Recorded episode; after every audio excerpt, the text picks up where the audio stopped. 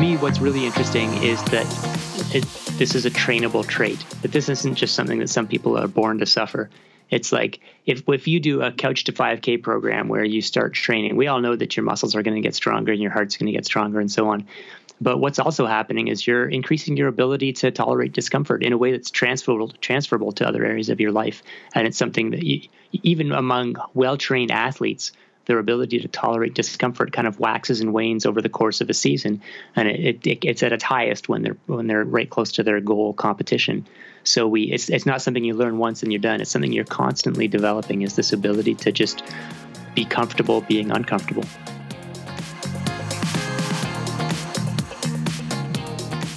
Hi, I'm Pete McCall, and thank you for tuning in to this episode of the All About Fitness podcast. That voice you just heard in the beginning is a guest for this episode physicist, runner, and author Alex Hutchinson. Now, before I get into the full introduction for Alex, have you heard of the new app called Clubhouse? yeah, exactly. What we all need is another social media app. But the concept of Clubhouse is really interesting. I joined it just a week or two ago, and I've been playing around with it a little bit, and I've already hosted my first Clubhouse. Now, what you do on Clubhouse, when you join Clubhouse, you can hop into chat rooms of real live chats. No visuals, no videos, no photos, just people having conversations. You have a moderator, you have guests, and you have an audience. I've already done my first All About Fitness Clubhouse, and I plan on doing one a week. As soon as I set out a time schedule, I'll be posting it on the All About Fitness Podcast Instagram feed. So if you're not already joining the All About Fitness podcast on Instagram, please go to Instagram, look for the All About Fitness podcast, join it, because I'll be posting, well, I'll be live on Clubhouse. Now, the goal of being involved on Clubhouse is I want to let you in a little bit on behind the scenes of what's happening with All About Fitness. I'm going to recap recent episodes, I'm going to preview upcoming episodes, and most importantly, it's a chance to interact with you, the audience, and you guys can give me feedback on what you want to hear more of and on different types of guests.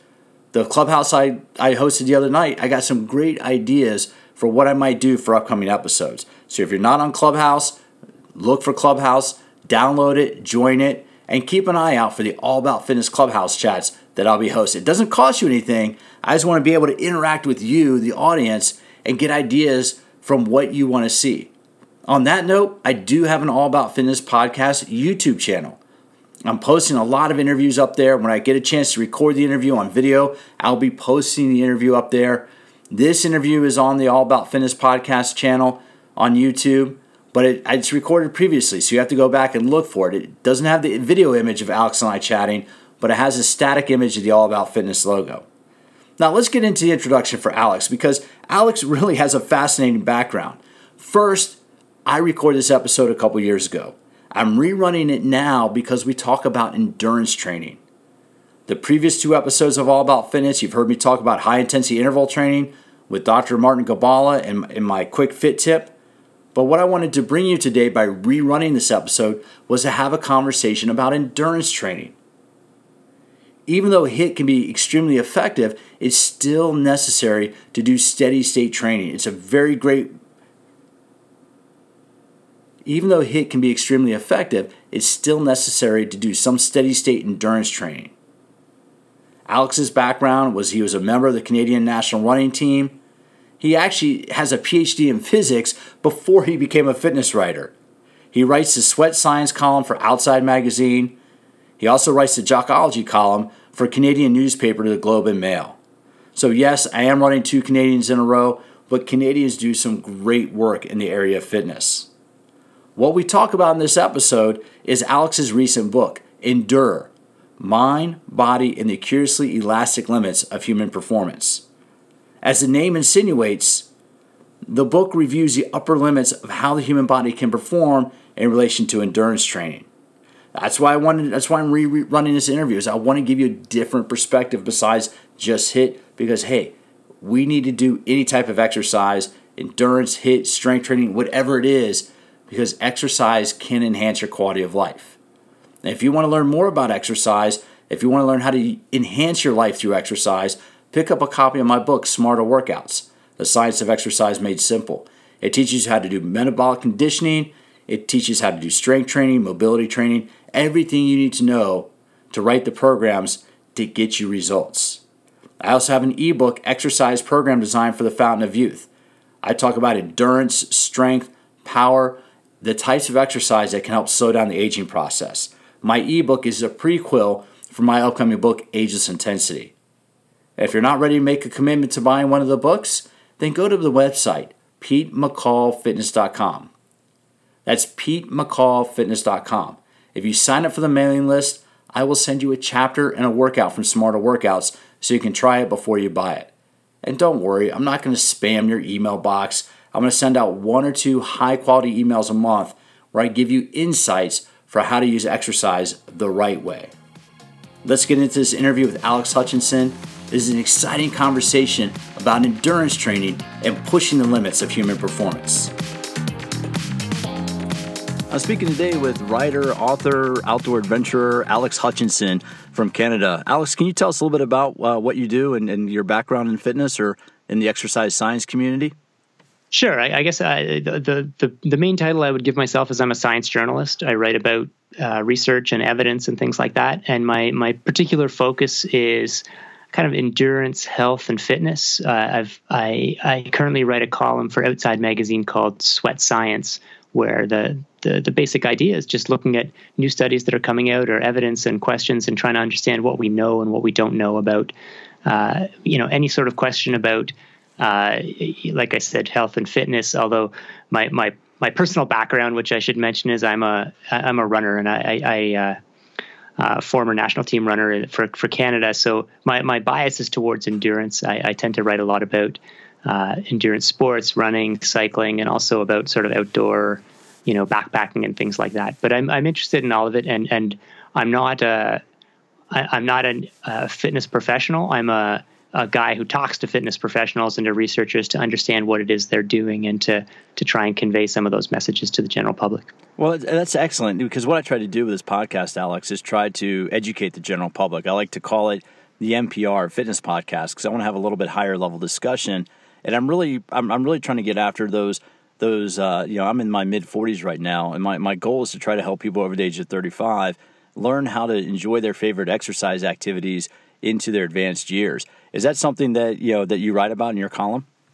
Yeah, for sure. And and as a guy who's entering my mid forties, I uh, you know that that mission seems all the more urgent. You know, it was great when I was you know 21 and I could go and play whatever sport I wanted, and and it just seemed like fun. But uh, at this point, I, I, you know I look around at my at my friends from from university and beyond, and uh, people's people's lives are starting to change with uh, with you know career and family responsibilities, and their their bodies are starting to change, and and their activity patterns are starting to change. And uh, you know, one of the big things that I have looked at a lot is what what is aging like.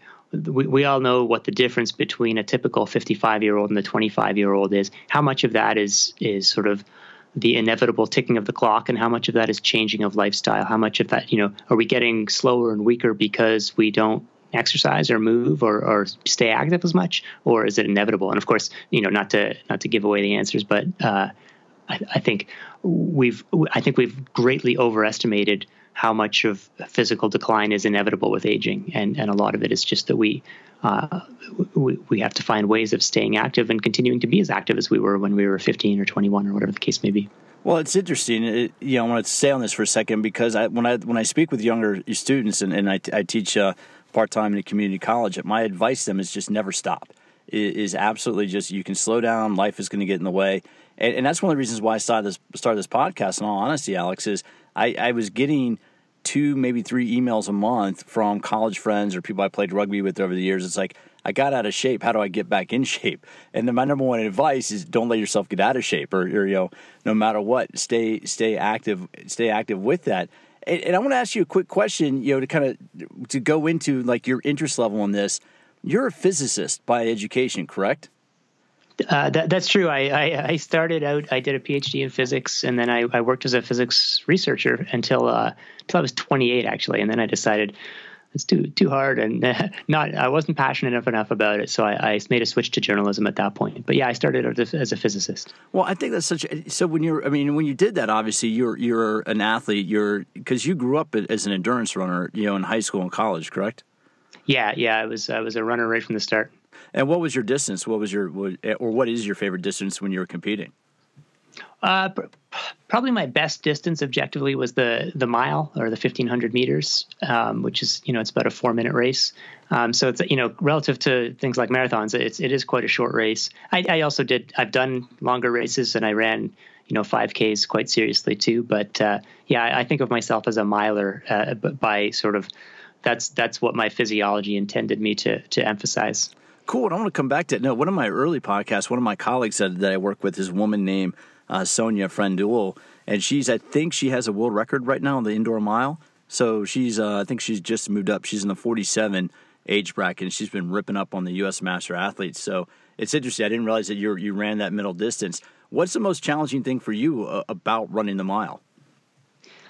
Oh boy, yeah, the, yeah. You know that it's it's. I was just having a conversation with uh, someone earlier today who had uh, just run a 50 miler, and he was an ex miler in college too, and he was trying to articulate what the difference is between running a mile and, and running a 50 miler, and and they are very very different. Uh, the the mile is, uh, you, know, my first the first what how I would have described this for a long time is I would have said the mile is really painful. It really hurts you. Uh, once you get to the third lap or so, it's just like you every core of your of your being is trying to tell you to stop.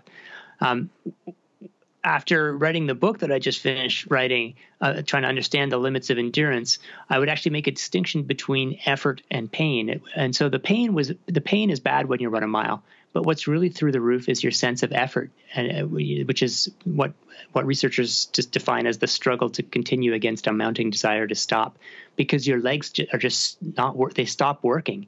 You're and it feels like you're running through like uh, like cement and yet you have to keep up the pace if you want to run a, a, good time. So there's there's a real intense struggle in the mile that you don't get even even with a marathon, which is much more of a slow burn. The mile is you're you're you know you're being dunked right in the in the deep end, and it's uh, it, you know it's funny. I, I am trying to I'm trying to imagine it right now to explain it, and it's like you can't remember what it's like when you're not there, and that's that's like one. It's just like the human it's it's an important part of the way the mind works is we can never remember the really painful elements because otherwise we would never do them again. So uh, well, anyway, that's a, that's a vague description, but it's kind of like I'm hoping I hope I conveying I'm conveying that it's a it's a real like it's a real challenge, and you can squeeze as much effort into those four minutes as you can into a three hour marathon. Well, and I think that's actually an interesting look at it because you probably, without realizing, any any successful, and whether it's a mile or, or fifty, I think any successful successful athlete I was going to say endurance athlete, but I'm going to take a step back and say any successful athlete probably has that ability, Alex, to shut off that mechanism where their brain tells them to stop. And you've, as you've been looking at this and, and for your book, is that is that a common denominator that you've seen um, among various athletes?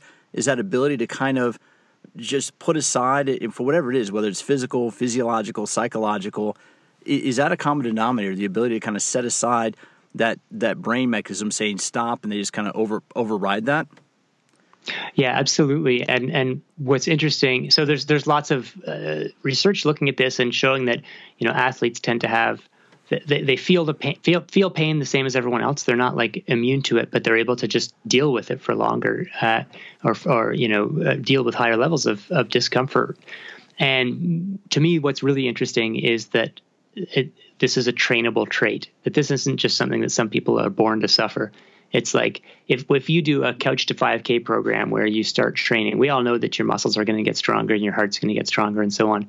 But what's also happening is you're increasing your ability to tolerate discomfort in a way that's transferable transferable to other areas of your life, and it's something that you, even among well trained athletes their ability to tolerate discomfort kind of waxes and wanes over the course of a season, and it, it, it's at its highest when they're when they're right close to their goal competition.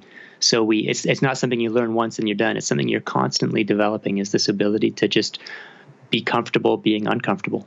Well, and and that kind of ties in. What I want to come back and, and ask you about your study of physics because you know when you look at the basic you know equation of it, you have your second rule is what F equals ma then you extrapolate that out. You have per power, you know, you have work equals force times distance, and then power equals work over time or force times velocity.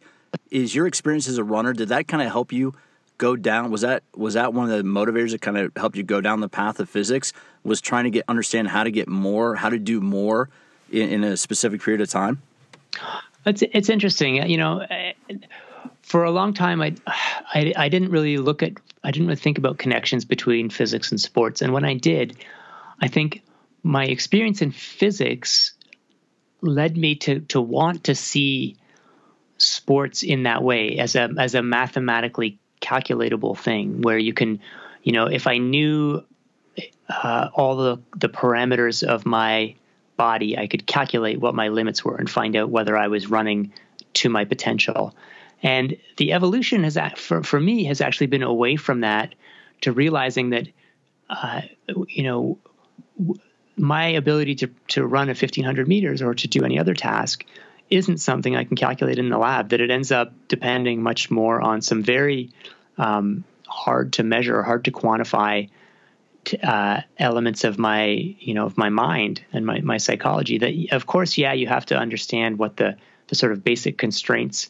placed by physics on you are, but uh, you know, it was it was sort of for me frustrating for a time that it's like I could never predict what I was going to run. You never, you could never just sort of say, well, I know my VO2 max and I know my lactate threshold and I know my running economy. Therefore, I should be able to run X for a, race. And, and, so I, you know, all that that that aspect or that way of thinking about performance, I think is interesting as a starting point. But it's it's uh, it's incomplete. You can't. You it, it turns out that it's it, you, you can't predict who's a winner just based on the the the sort of the forces and vectors that, that, that you calculate from their for their body. Well, and that's interesting. That brings to mind one of your recent columns that, that, that I read through in preparing for this, Alex, was you talk about the psychosocial relationship and that sometimes perfectionists seem to get more injuries.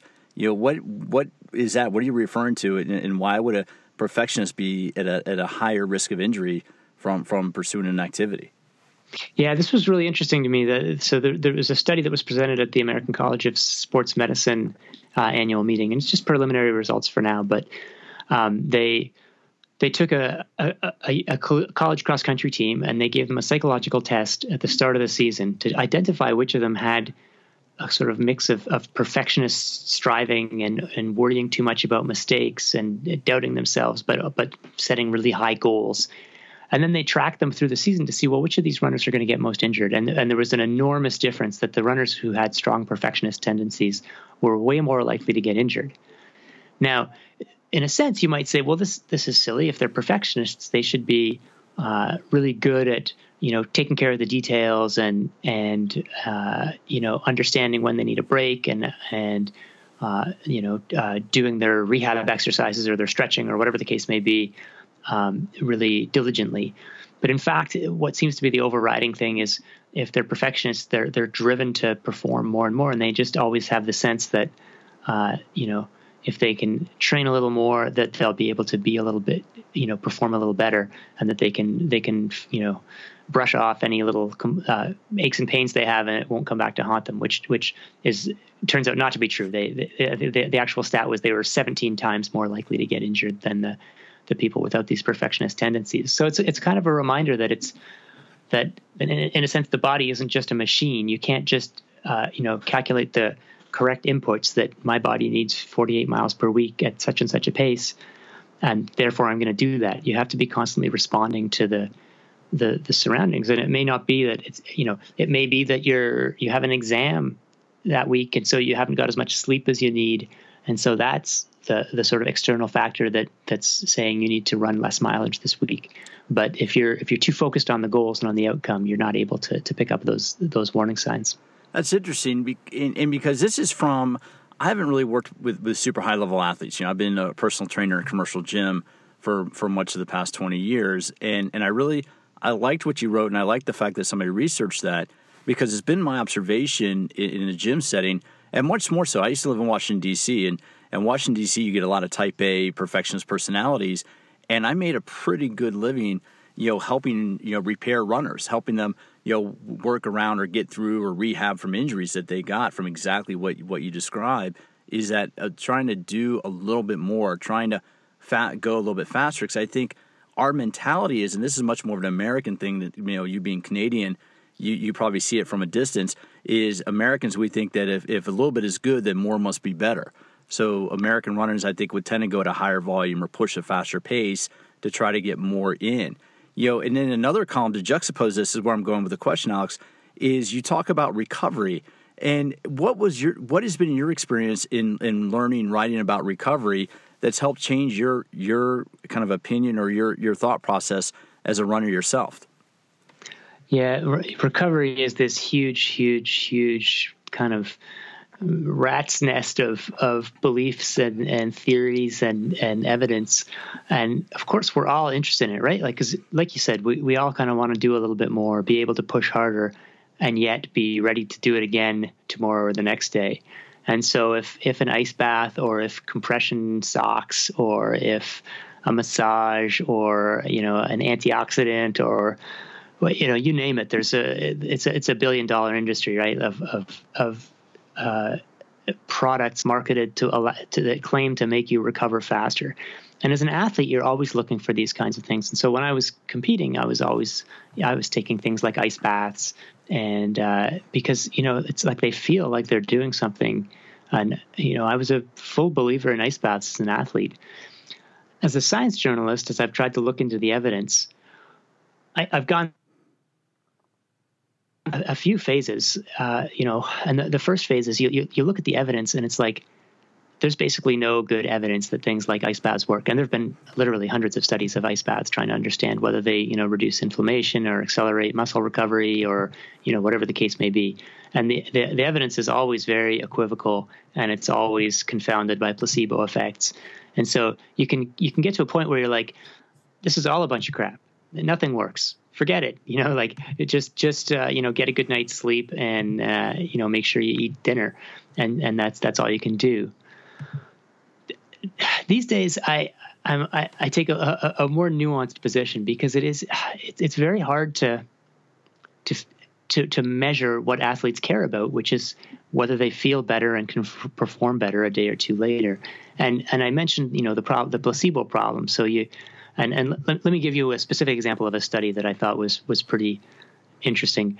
Uh, they they had athletes do a hard workout, so they were going to be sore the next day. Then some of them took an ice bath uh, some of them took a, a, sort of warm bath, just kind of or body temperature bath. So they got the same water, but not it wasn't cold. And some of them took the warm bath, but they were given some special recovery oil, which they were told would make the the warm bath just as effective as an ice bath. And so the results found that over the next couple days, the athletes who had the ice bath recovered more quickly than the athletes who had the warm bath. But the athletes who got the recovery oil in their bath did just as well, or maybe even a little bit better than those who had the ice bath. And the, the, the catch is that the recovery oil was just bath soap. So it's like, so you, on the one hand, you, you have this result saying, well, ice baths are no better than, than you know, soap. But on the other hand, you have this result saying, well, both ice baths and soap were better than nothing. And so it's a placebo effect, but the athletes did recover faster. You know, something's going on in their brain or their their their uh, you know their their sense of belief is creating making them act in a way that's that's allowing them to to return to, to full strength more quickly. So what do you tell to an athlete who wants to recover? Do you say don't do anything? And then their competitors are getting an advantage over them, even though even if it's a placebo placebo effect. So and and then you know meanwhile there may be some real effects too like you know ice baths do have you know anti-inflammatory effects and things like that. So this is a very long-winded answer but i guess to to, to, to kind of sum up what i'm saying is i think uh, most of the things we do or spend money on you know you can you can spend you can you know rent time in a cryo sauna for tens of that that costs a hundred thousand bucks or whatever and will flash freeze your muscles there's very little evidence that that stuff does much.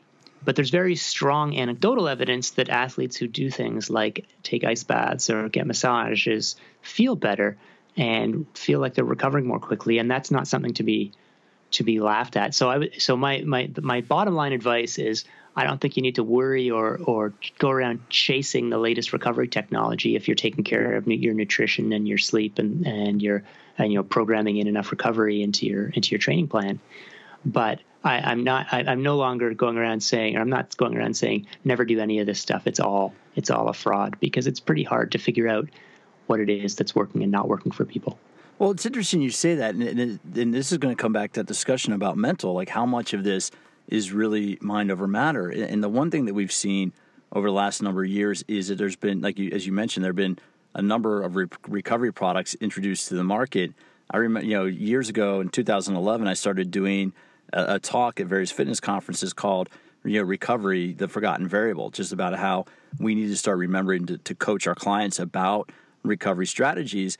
And at, at that time maybe there might be one or two recovery they're like foam rolls you know for self myofascial release and one or two other things but they weren't really being promoted as, re, as recovery.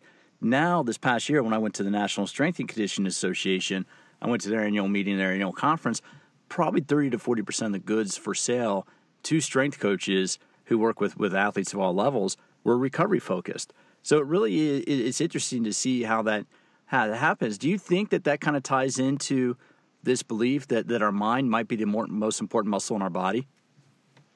Well, you know, I, I would say that the growth in the, the, the number of products is actually kind of riding on the opposite is it's kind of saying it's all about your body. If you can make sure your muscle fibers are you know adequately hydrated and whatever you know not inflamed that's going to be the magic. But where i think the counter message is what you're saying which is that actually recovery is less about you know using the the the magical infrared recovery device or whatever it is and more about getting into a good state of mind after a workout, getting some recovery, not being stressed out, you know, so that you're not sitting around with elevated cortisol levels 24 hours a day because you're you're never giving yourself a chance to to sort of decompress uh, and get a good night's sleep and, and, and you know eat and drink and all these sorts of things. So I think to to me the real uh, you know the part of the recognition of the mind's role is the recognition that taking care of the basics, the things like sleep and and and nutrition and stuff, isn't just about the body. That it is also about getting yourself in a good mental state uh, and and making sure that you're allowing your body to, to recover uh, under its own steam. Uh, that that's maybe more important than than what some of the sort of external recovery aids might be able to do. Well, and I think that that actually kind of ties into it because if somebody you know, pays hundred dollars, you know, for a pair of compression tights for for sleeping, or if they buy a foam roll and spend twenty minutes, you know, rolling on the ground in front of the TV in the evening after after a hard workout. I think just the fact that they feel like they're doing something for their body would probably be just as important as, as what they're actually doing. Would that seem to be what some of the evidence, you know, supports? Yeah, I think you're right. I think I think first first of all like the you know if you commit to commit to doing something whether by you know whether it's painful or whether it costs money you, uh, you, then you're you're going to recognize the power of that intervention much more so and it's going to have a more powerful effect on you. And also it just it's you know in some ways it's about creating a routine. And you know you, you make that foam rolling part of your routine uh, you know maybe the foam rolling is good but maybe just thinking about recovery, you know, that becomes part of your routine. And if it's if you're if you're focused on recovery, it also reminds you that you should also get in some calories and and you know get to bed and all, all these other things. Like so, you just become more mindful of the whole process. So I think, you know, probably the the good thing that has come out of the the sort of hype that around recovery that is that has come up is that uh, people are uh, more aware. Like you were saying in 2011, it, recovery was the forgotten variable. I think people are much more aware of recovery now, uh, and we, you know, whatever path they, they go down, hopefully they're they're making some changes that they can believe in, and and that also are going to lead them to be more recovered rather than just not thinking about it at all, like you said. Well, that's that's kind of you know that's an important thing because that brings it into you know into what I want to talk about with your book. How'd you get started? I mean, obviously, if you were uh, you know if you're a miler, you know, kind of you know your middle distance is kind of that fine line. You're not doing you know you're not doing a 400 or 200 where you're really working on power, and you're not doing a marathon. What got you interested in, in the topic of your book, and, and what what exactly what what does your book cover, and what's it entail? Yeah, so uh, the book definitely comes out of my experiences as a runner, and this sort of for anyone who's pushed their limits, you kind of you want to know like did I get it all? Did I you know have I run as fast as I could have run, or was or, you know is there more in the tank, or was there more in the tank, and if so, how do I how do I get there? And so I started off with this kind of question of just wanting to understand why you know as fast as fast as I ran, why couldn't I run faster?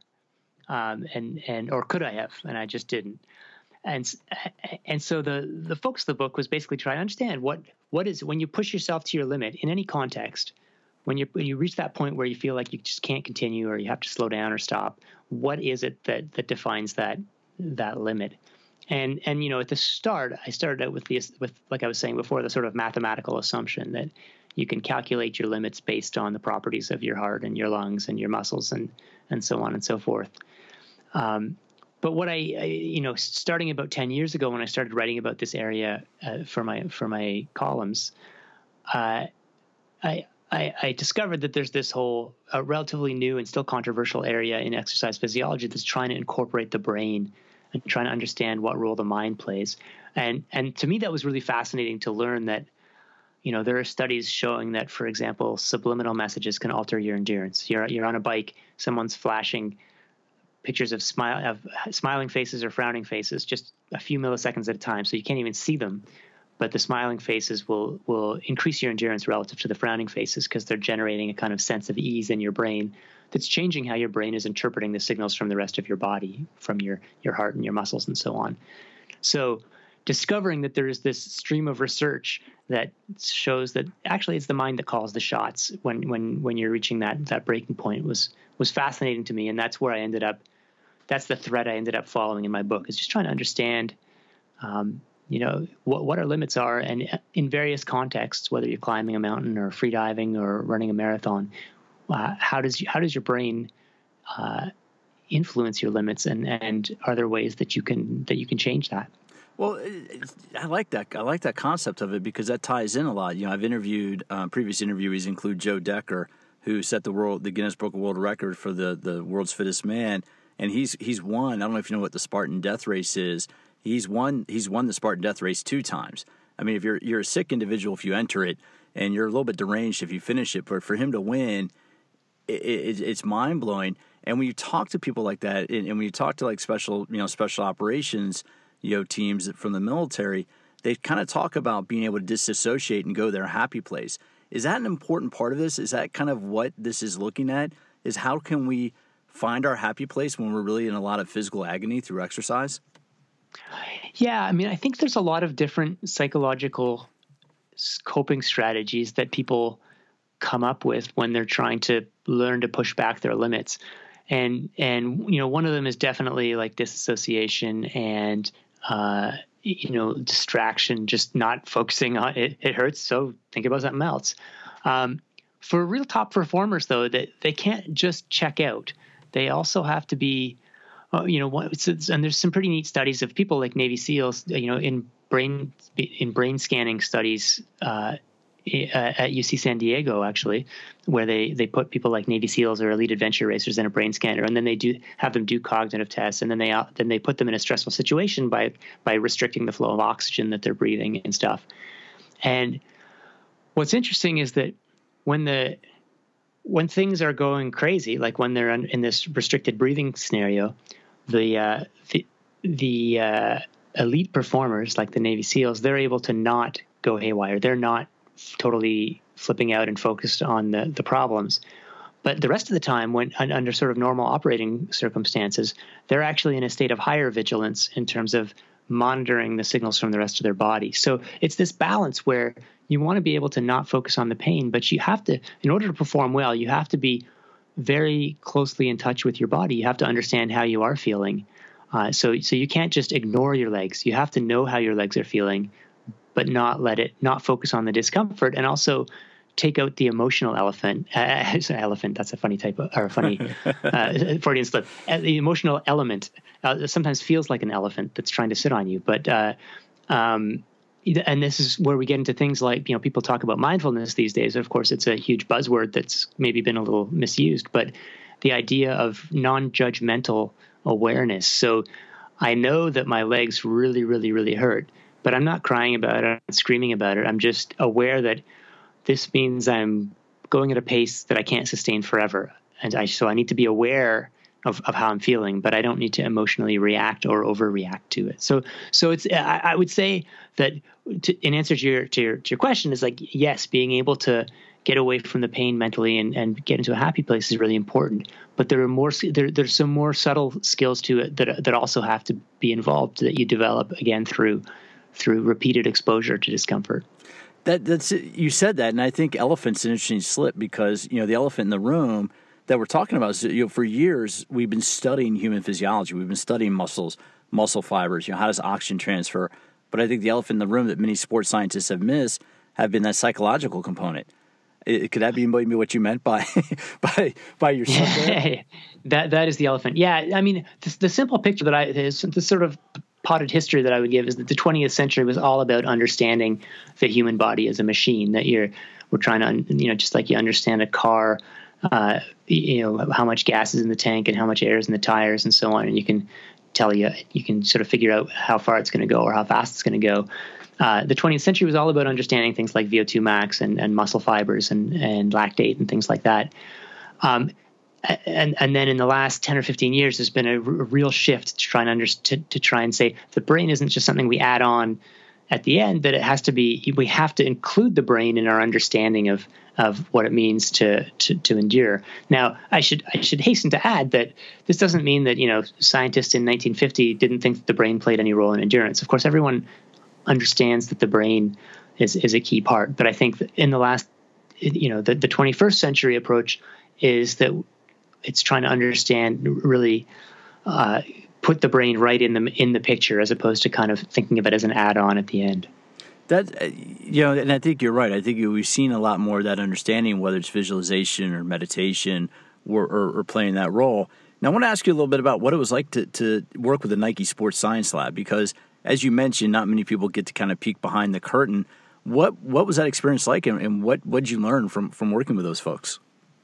Yeah, so they were, you know, just to give some context, they they were putting together this big attempt to run a sub two hour marathon, which they called the Breaking Two Project, um, and and they had it ended up last May, so just over a year ago, they they hosted a race at a Formula One track in northern Italy, where uh, Eliud Kipchoge, who's the uh, Olympic marathon champion from Kenya, he ended up running a marathon in two hours, zero minutes, and 25 seconds. So he just missed the two hour barrier. Uh, he was about two and a half minutes faster than the current world record. His race didn't didn't count as a world record because he uh, he had some pacemakers that were jumping in and out of the race, which is not allowed for for world records. Um, but anyway, it was this big project where they'd spent multiple years, you know, maybe about three years. To you know, they were undercover for a couple years, and then they were just you know announced what they were going to do with six months to go, and and you know probably millions or, at least, or maybe tens of millions of dollars on this attempt. And so it was a really interesting chance to see, you know, what happens when when you say, okay, we want to help someone run as fast as possible, and we're willing to do anything to pull out all the stops to to to do whatever it takes to to enable a fast race. What are the things that matter? And you know, they, they there was there was definitely some interesting technology. Um, you know, they they had a, some new shoes that, uh, that had a carbon fiber plate embedded in the in the midsole that's supposed to make the runners more efficient.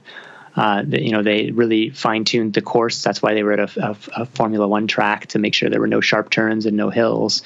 Uh, they had this. They had six pacemakers running in a very specific arrowhead formation. Mm. Uh, with they had lasers on the ground to, to being shot from a Tesla pace car in front of them to show the pacemakers where to run because they had this formation that was tested in wind tunnels and with computational fluid dynamics. So, wow. sort of really worrying about the details. And, and all that stuff was interesting. And that's what I spent a lot of time writing about.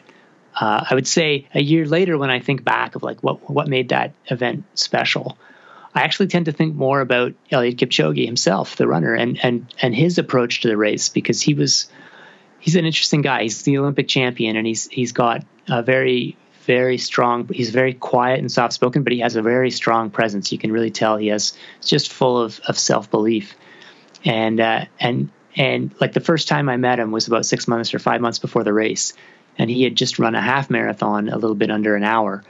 And so I was asking him, okay, you, in a few months you're going to try and run a marathon, you know, twice the distance at basically the same pace. How are you going to change your training to make that happen? And his answer was, uh, you know, I'm not going to change my training. The training will be the same, but my mind will be different. And at the time, my, my thought was, well, that you know that sounds like a terrible plan. Like you, you, you're going to have to do more than just change your mind.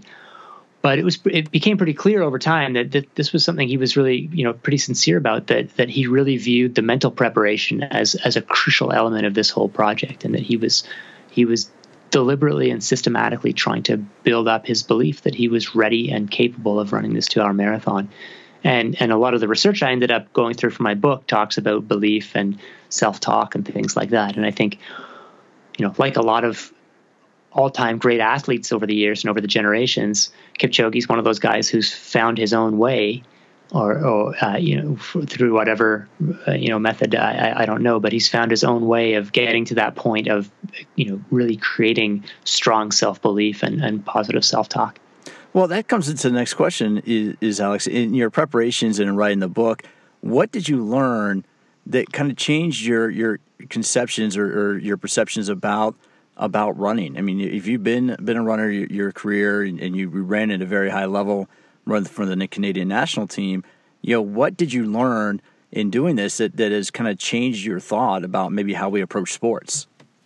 Well, you know, the funny thing is, the biggest lessons I learned are things that people were telling me 20 years ago. Um, you know, we had when I was in university, we had a, a sports psychologist uh, who taught us things about you know negative thought stopping and motivational self talk. Some of these ideas that have been out there for a long time and we, we just sort of dismissed it. We didn't really take it seriously uh, or, or, or try and really implement it in our in our training or racing. Um, and you know, uh, coming full circle, going through this this idea of okay, well, I'm a I'm an you know I'm an empiricist. I I, I want to know what we can really measure and what you know what the scientists say. And so going through all the science and then coming out the other side and just and and sort of come, having the conclusion that okay, what really matters is self belief and the brain, and say, oh wait that's what they were telling me uh, 20 years ago. So you could say, in a, in a sense, that okay, Alex, you're an idiot. You should have just believed, uh, you know, the sports psychologist 20 years ago. But for me, it's uh, it, it's it's kind of all about evidence and trying to understand how things work and why things work. And so I now have a much greater appreciation for the the the role of the mind in achieving peak performance. This doesn't mean I think it's all in the head. Uh, you know that that, that uh, that you can just sort of will yourself to a great performance uh, if you believe strongly enough that ultimately you, you, have to have the tools and you have to do the work. Um, but in terms of the, the, the sort of final margins where you're really trying to push your limits, um, I've I'm I'm much more of a convert to this to this idea that that self belief really matters. It's interesting that you, are talking about the mind. Is you're, you're you're talking about this, and I'm reminded of a friend. I haven't thought about this for a while, but she ran her fastest marathon a few years ago, right as she was getting, you know, going through you know, the process of divorcing her husband. And, you know, she talked about, you know, kind of how cathartic it was for her to run. You know, she's like, it was, she's like, I didn't feel like I was trained for it. You know, I just, I, I was signed up for it, so I did it. But she's like, I ran my best time. Eh, do you think, I mean, how does that tie into what you've learned about the mind? Because I'm, I'm thinking there's a connection there that whether she was focused on what she was going through personally or whether she became more focused on the race that allowed her mind to kind of disassociate – you know, how does that, you know, listen to that? I mean, is that something that, that kind of ties into the mind body, you know, performance connection? Yeah. I mean, I think sometimes, uh, you know, it's a cliche to say, but sometimes uh, we're holding ourselves back in ways that we don't even realize by, by, you know, focusing too much on, you know, how hard it is or, or what our limitations are. And maybe a distraction uh, it just kind of it clears the mind and allows you to to run the way your body's capable of. I mean, I have a one of the stories that I have have sort of thought a lot about lately. Uh, in, in, terms of trying to understand where my interest in this topic comes from is that I had my my biggest breakthrough uh, as a track athlete when I was in third year university. Um, the, the the timekeeper who was calling out the splits uh, at every lap. He he must have started his watch wrong because he was his splits were off by about three seconds, hmm. which I didn't discover till after the race. But so he he tricked me into thinking I was having an amazing race, like way faster than I'd ever run before. And as a result, I was like, "Oh, this is a great race. Don't waste this. Just put your head down and run." And I ran a huge personal best after I'd been stuck at it. I'd been trying to break four minutes for four years. I'd been stuck at 401 or 402 for 1500 meters. And, and that day I ran 352, wow. which I attribute almost entirely to the fact that this guy took me into a different place mentally instead of instead of going through there and thinking okay i need to run 32 seconds for every 200 meters I, am i on pace for four i'm oh no i'm not going to make four again oh he, he took me into a place where i was like whoa i'm way ahead of place but i feel good just don't even worry about the splits just run and so i was able to kind of get out of my own way and so maybe that maybe something like that is what happened to your friend that she was able to well, not I love, think about it. Sorry, I love that story because yeah, if you think, and that just shows that, that power of positive thought. Because how many people would say if they heard their first split, oh no, you know, you, you get that negative self talk, but if you get that first split and you're three seconds under what you thought you should be, all of a sudden you're like, hell yeah, I'm doing this, and you you kick it up a pace. And that sounds was that your experience? yeah, you know, I had I had kind of two conflicting thoughts, which one of which was like the, the the rational part of my mind was like, oh boy, you're in trouble, you've gone out way too fast, but the other part of my mind was like, but it feels good. You feel good. and after after it happened in the second lap, you're like, really fast, but feels good. This, I mean, something good is happening. And the you know the third 200 meter split after that, I was just like, okay, stop listening to the splits because something great is happening, and you don't want to waste this.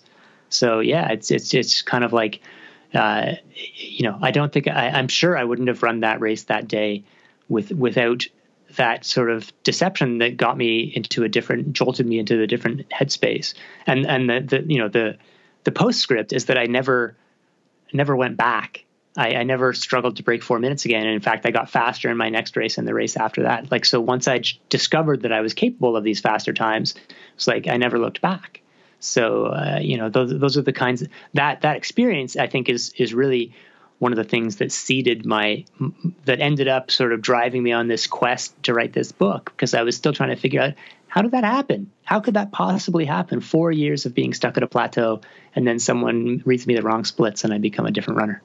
That, that's so. If we really want to improve our performance, we need to have somebody line in our ear during uh, a during a race. You're doing well, great. Did, you're, you're, running a sub did, three mile marathon. deception is a powerful tool. There's a whole kind of body of literature looking at the effect of what happens if you give people the wrong time or if you give them clocks that run slow. Or there's there's one study where they gave people uh, they, they they set the thermometers wrong so that the, the, these cyclists had they were cycling in a hot room but instead of saying like 90 the, th- the thermometer said 80 and they had rectal thermometers that were also rigged to, to read artificially low temperatures and they performed way better. Now it doesn't mean that again heat's not all in their head. Heat has real effects but part of how we respond to heat is is kind of fear based based on how we expect to feel. And if you trick people into thinking that they're cooler than they are they can actually perform better in the heat I'm just kind of stuck on on trying to cycle the rectal thermometer, but we won't go into the into the mechanics of that. Now, to, to start wrapping it up, I mean, you came to my attention, Alex. You you had tweeted something about fascia, and in your book, you write about the human machine. What was you know describe fascia a little bit, and, and what kind of what is it, and and why did you kind of what did you learn about it? What kind of piqued your interest with it? Uh, well, I mean, you probably have a, are, are, better able to explain than I am about you know connective tissue and and and how it's part of you know the body is more complicated than than we've traditionally thought, where it's just you know muscles and heart and lungs, but it's uh, you know over the course of not just writing my book, but of writing uh, you know articles about injury prevention and things like that uh, I've definitely come to a, a, greater appreciation of, of the role that things like fascia can play in, in staying healthy and also performing. And that's in, and I'm going to go into that for a little bit on, on the postlude. So for listeners, if you want to learn a little more about fascia, yeah, I'll, I'll, talk a little bit after the conversation. And the reason why I asked that, Alex, it may or may not have been a fair question. I apologize about that. But I wanted to kind of, I was just trying to, to, to garner like what you as a, and I'm not, I don't mean to put you in a consumer standpoint, but you're not uh, you're not somebody nitty gritty teaching this at, you know at the college level like I have or teaching it internationally at workshops. You write about it for the consumer, and and so what you know to, to wrap up, I guess my last question is, what's been your biggest surprise as a writer the last few years? You know, you probably went into your writing career with a certain kind of mindset about exercise, and what has been like your biggest change? What have you learned the most, or what's really changed your perception of exercise as a as writing as a writer for outdoor or sorry outside magazine? Got to get the name right sorry. Yeah yeah. No i would say that you know for me the biggest change in my my approach now compared to when i started writing about this topic maybe 10 years ago uh, it's been a gradual evolution towards increasing simplicity that uh, you know getting too lost in the weeds about you know, whether you should be at 75% VO2 max or 78% VO2 max, and whether you should do 12 reps or 10 reps and all that stuff. Um, and, you know, whether, you know, dietary stuff too, that uh, not that this stuff isn't real and doesn't have an effect, but for most people, it's like step zero is, you know, get exercise, uh, you know, I do, you know, three or more days a week, uh, work up a sweat, uh, you know, uh, make yourself uncomfortable, ideally a little bit. Um, and so I've, I, I used to, I used to get kind of excited chasing every new study that purported to show, uh, you know, a performance benefit for some new workout or some new supplement. And these days, I'm much more focused on the bigger patterns, the you know, getting the basics right as opposed to sweating the details. So that's that's the the biggest evolution. Um, in, term, in terms of just biggest surprise, I would say in writing my book, I have a chapter on oxygen and free diving and stuff like that. I, I just, as a random factoid, I'll put out there that the world record for breath holding with no tricks, no like pre breathing oxygen or anything like that, is 11 minutes and 35 seconds. And that still blows my mind. Wow. I, think I just hurt my jaw dropping on the floor. I mean, that 11 minutes? Whoa. That's insane. And why would somebody, I mean, what's why would why should somebody pick it up? You you've, you've dropped some little nuggets in there. What would be what would be the like for a reader for somebody picking up your book? why should somebody, you know, what would they get out of it? What's going to be their their walk away going, whoa, that was cool. Yeah, I, I hope it would be with uh, that people would walk away from the book with, uh, uh, you, you know, a, a, on the on the sort of simplest level, an appreciation that limits aren't absolute; they're not mathematical. That the limits we that that feel physical to us are mediated by the brain, which means they're negotiable but that you know that's that's a simple message. The if you want you, that you want more than that from reading a whole book, and I would say what I hope people will walk away with is is an appreciation for the incredible sort of diversity of human limits. What it's like to hold your breath underwater, like these 11 minute 35 second breath holders, to climb a mountain, to to try and lift a car off a pinned baby. All these different ways that we try and approach our limits, and the different ways that our bodies and brains work together to to create those limits. I think it's been fascinating for me certainly to kind of get a sense of uh, you know how uh, all the different ways that the body and brain work together to define our limits. That's cool. Well, Alex, it's really been a pleasure chatting with you. And you know, I really I appreciate you know we kind of had to go back and forth a little bit. I had a little surprise trip to Asia in there, and and so it's a pleasure. It's a pleasure speaking with you. How can people follow you? Obviously, you write for Outside Magazine. Do you have uh, how do you how do you put your information out? If anybody wants to learn more, what's the next step they should take? Uh, probably easiest place to find me is on Twitter. My handle is Sweat Science. Uh, I do have a website, which is alexhutchinson.net, that has a little bit more uh, background. But uh, Twitter, Sweat Science, is where to find my latest articles and just random stuff that I'm finding interesting. And I'm going to have a couple links to a couple of your um, outside columns down below, and then I'm also going to have a link to to Endure, you know, through Amazon down below as well. And just final note here: it's funny you said that thing about discomfort. One of the things I tell personal trainers or people learn to be personal trainers is that our job is to help our clients become comfortable being uncomfortable because being uncomfortable is the only time we're going to make changes in your body. So I love the fact that this is our first time talking and you you hit the nail on the head with that. So and it's been great. It's been a pleasure speaking with you and getting to know you a little bit. Thanks so much, Pete. Yeah, it's been a lot of fun to, to, to have this conversation. I appreciate the interest. Yeah, it's interesting to go back and listen to an interview I recorded a couple years ago. One of the things I picked up on right away was I say you know a lot. That's one of the things I've really been paying attention to as I've been evolving as a podcaster. What I try to do with a guest like Alex, and just to let you in a little bit, I actually found Alex on Twitter. I had wasn't familiar with him. I saw him post a couple things. I started following him, realized he had a book coming out, and I invited him to be a guest on the podcast. And I really, I thoroughly enjoyed that conversation.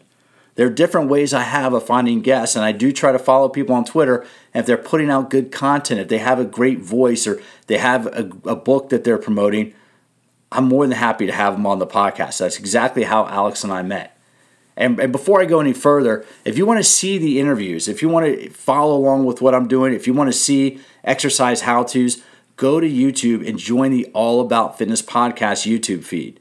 I'm trying to post a podcast up there. I'm putting tips up there. I'm recording a bunch of great information that you can use to learn how to use exercise to enhance your quality of life. this was just such a fascinating discussion because I love Alex's formal training as a physicist. He went he got a PhD in science before he started writing. And so when he writes, he comes at it from a very technical point of view, which if you've listened to the podcast, you know I'm a geek. You know I love that stuff.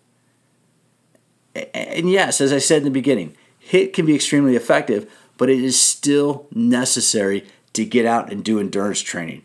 Run, hike, walk, cycle, swim. Yes, it's one thing to push to push hard and do high intensity training, but we also need to remember to do our steady state training. And that's exactly why I wanted to rerun this episode this month during during National Heart Month. I highly recommend Endure. It's a great read, easy read, and, and really will motivate you about what you can do with your body to push the limits of human performance. And remember, I'm now going to be on Clubhouse. I'm going to try to do at least once a week a live chat where I talk about recent episodes, I preview upcoming episodes, and I take I take questions and input from you, the audience, so I can gear the podcast around what you want to hear. Just look for Pete McCall in Clubhouse. I look forward to connecting you there. You can also go to Instagram, join the All About Fitness podcast feed on Instagram. That's where I'll be putting up I'll be putting up Clubhouse dates. Going to also start trying to do some live interviews on Facebook Live, and I'll be posting all that stuff as I go.